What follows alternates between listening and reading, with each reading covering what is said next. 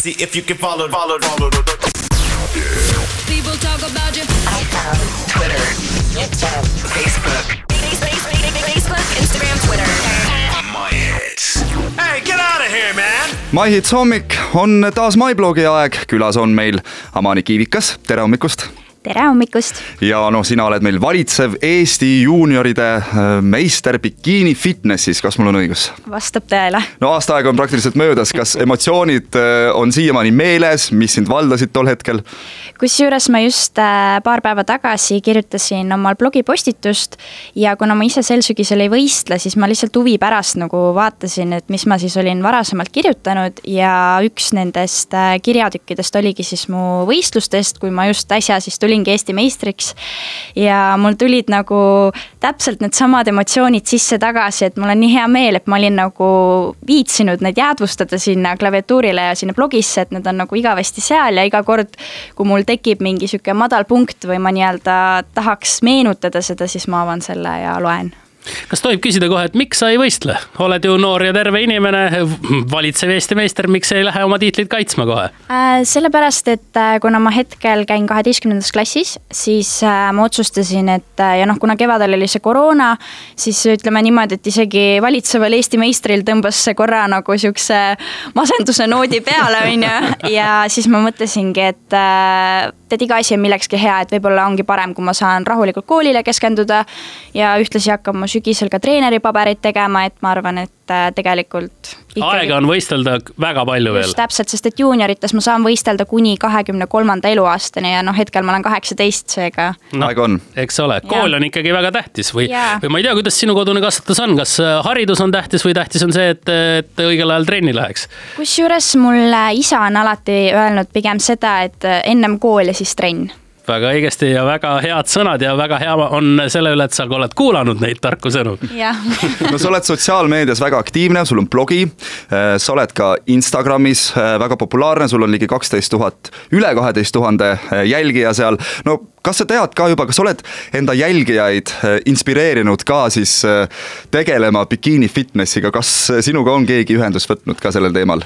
jaa, on ikka väga palju noori neidusi mulle kirjutanud, aga kuna ma ise hetkel no treeneritööd siis ei tee, siis ma nagu pigem olen edasi nagu soovitanud, et kelle juurde pöörduda, kui sul on see huvi olemas.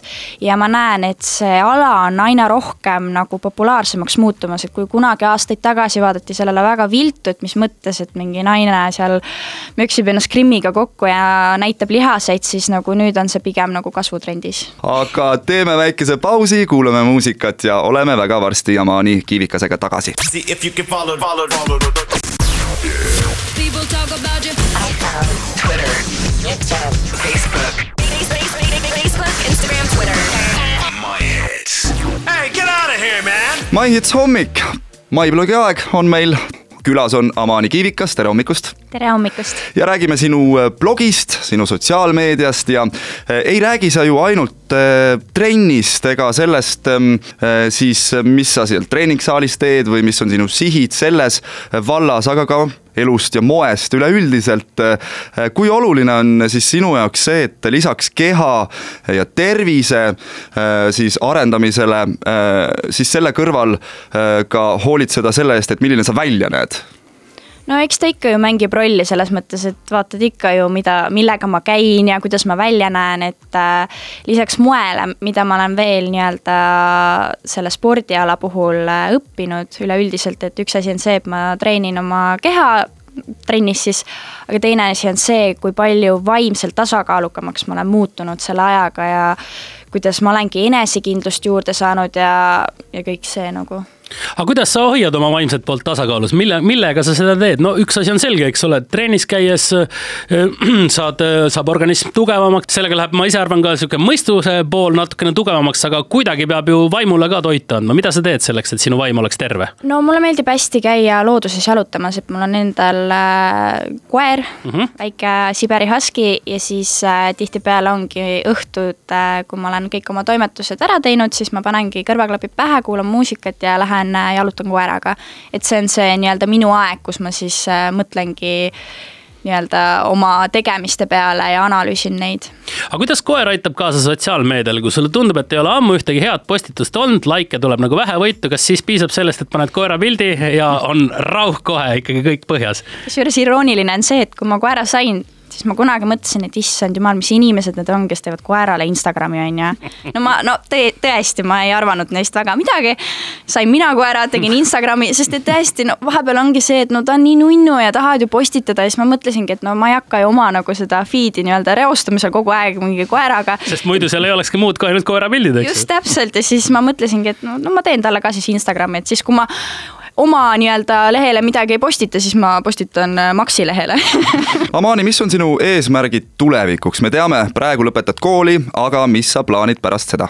no ma ikkagi nüüd, kui just siin möödunud nädalavahetusel oli Valio Profil Cup, mida mul isa korraldas.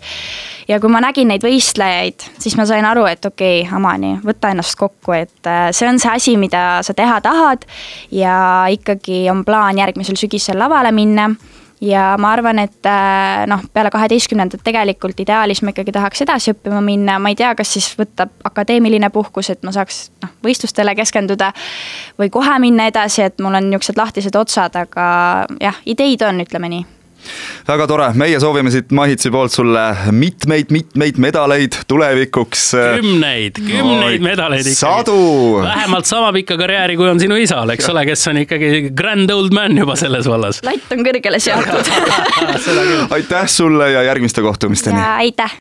In the morning, wake up, turn it up, up, up. Get up! Best coffee, best music, best morning. Wake your ass up. This is my hits. Turn it up.